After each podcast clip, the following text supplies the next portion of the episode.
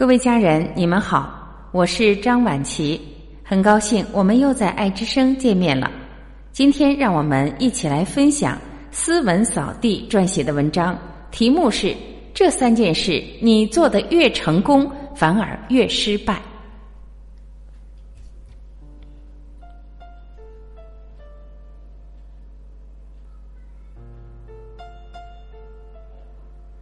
在你在攻击他人、讨好外界、索取表扬这三件事上做得越成功，也就意味着你做得越失败。只是这种失败你不敢去正视或者面对而已。一，小西是公司行政专员。有天我请客户在一家日式料理餐厅吃饭，正好看见小西与一个男生一起吃饭。那会儿客户正好在我的右侧把我给挡住了，所以经过小西桌旁时他并没有看见我。我在距离他们不远的包间坐下，很快就有穿着和服的服务员送来菜单，正要点餐，就听见外面传来的辱骂声。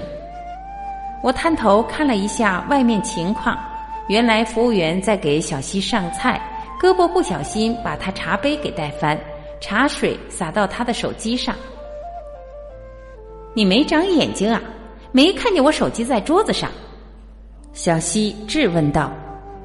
服务员连忙道歉，连说3声对不起。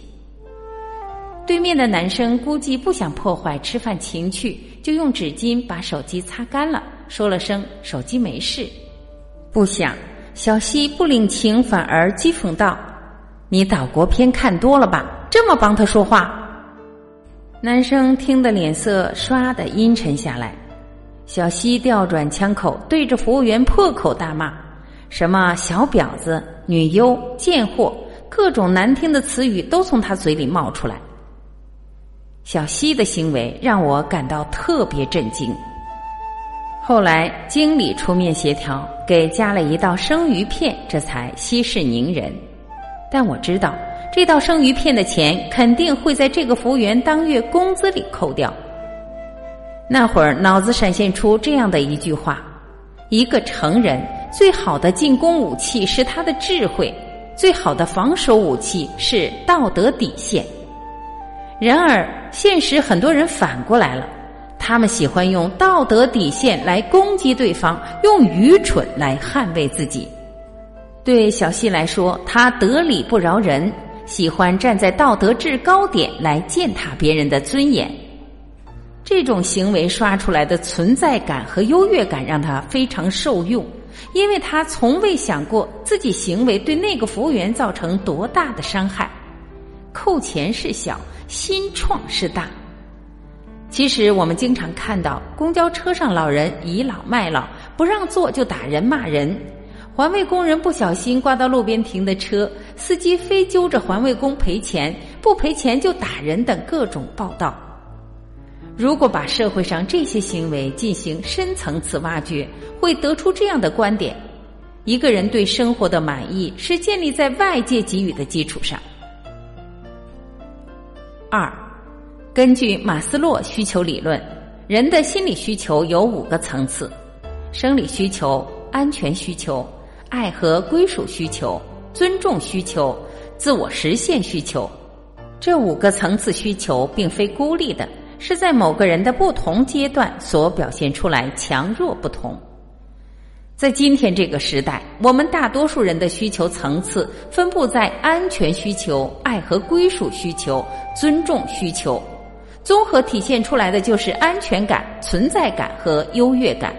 也就是说，一个人对生活的满意是建立在安全感加存在感加优越感之上。这3种感觉缺一不可，缺少某一种，我们都会感到焦虑。这3种心理需求如此重要，我们到底通过什么方式可以实现呢？那天之后，我专门抽空去人力那边了解小西的工作情况，人力反馈信息让我大跌眼镜。小西平时工作懒散，没事就逛淘宝、玩手机，而且很会装逼。不过他喜欢给身边同事带些小零食或小事件，或者给别人推荐一些好吃好玩的地方。碍于面子，表面相处如沐春风，但背地里对他还是挺有意见，大家只是心照不宣。在了解事实真相后，我突然明白，小西如此讨好周围人，无非是想获得在公司内部的安全感，而他在餐厅对服务员的辱骂，无非是通过攻击他人的方式获得优越感。而那些沉迷网络游戏或者朋友圈跪求点赞的人，在现实中无法获取他们所需要的存在感时，只能借助网络这个虚拟平台来获得。现实中有很多人选择通过攻击他人获取优越感，通过讨好外界获得安全感，通过索取表扬获得存在感，而通过这些途径所建立起来的生活满意感，或者你认为的成功，其实非常的脆弱，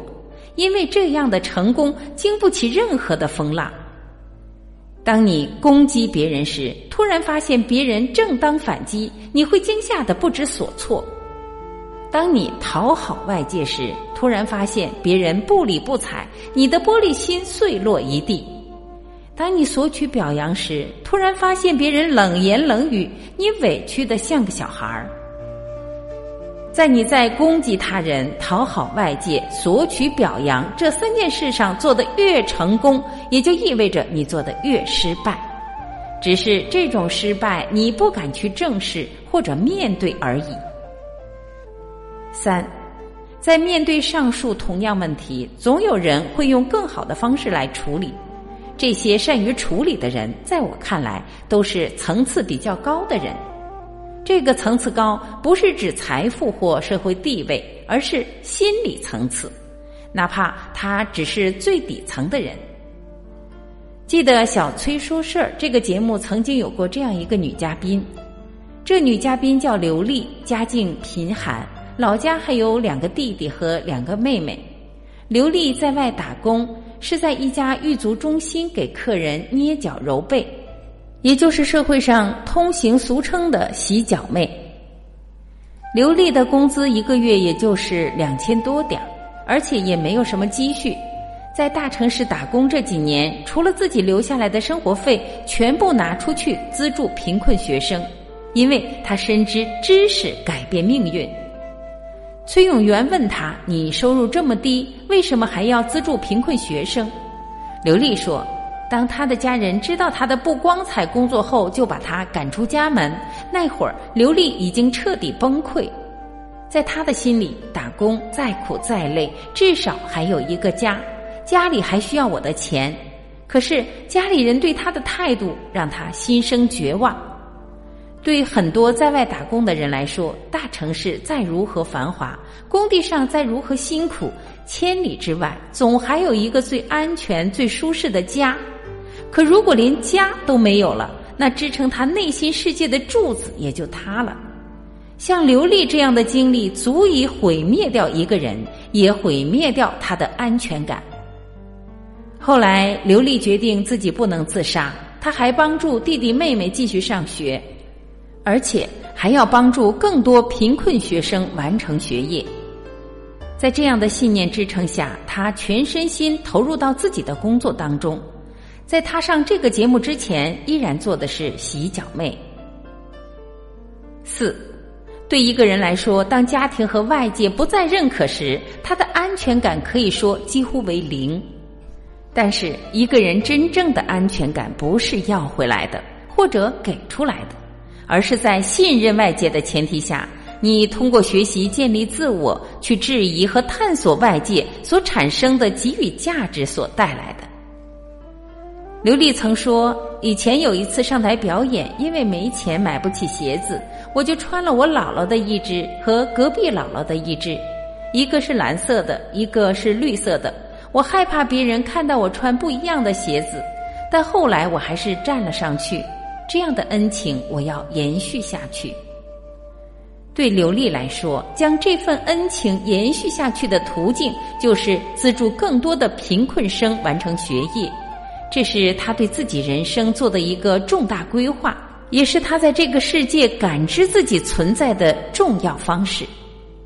实际上，当刘俐被外界嫌弃或无视时，他的存在感不是来自外界对他认可或表扬，而是来自他自我成长的清晰感知。很多人内心深处有这样的声音：我害怕别人看不起我，所以我对自己的要求就是要被别人看得起，对自己的嫌弃可能就是被别人看不起的。人生有了这样的设限，也就导致很多那些自己感觉可能会被外界看不起的事不敢去做，或者不能去做，只能在小范围内进行，甚至只能在虚拟的网络世界里去找寻。殊不知，你若盛开，蝴蝶自来。当刘俐走上电视节目时，她已经资助了100多名贫困生，而且他还联系其他有爱心的人，联合起来帮助那些失学儿童，资助越来越多的贫困生，这是他人生规划的目标，从0到1，从1到10，从10到100。当他看到那些孩子们在学校玩耍的场景时，他内心深处总会腾起一种异样的感觉，这就是优越感，来自目标达成的优越感。所以，当一个人获取优越感的途径从物质攀比或道德批判向目标达成转变时，也就是他人生格局的改变，这是境界的提升。在如今纷杂的世界里，一个人对生活真正满意，不是来自外部给予，而是来自自我独立和成长所带来的内心平静与充盈。这些获得是需要人生经历的慢慢积累，还需要自己的修养和悟性。好了，各位家人，以上就是今天我们一起分享的。您喜欢这篇文章吗？从中您有些什么新的启发和感悟吗？欢迎留言交流分享。我是婉琪，这里是爱之声，感谢您的聆听和陪伴，今天我们就到这里。您要记得，明天同一时间，我依然会准时在这里等你回来。再会。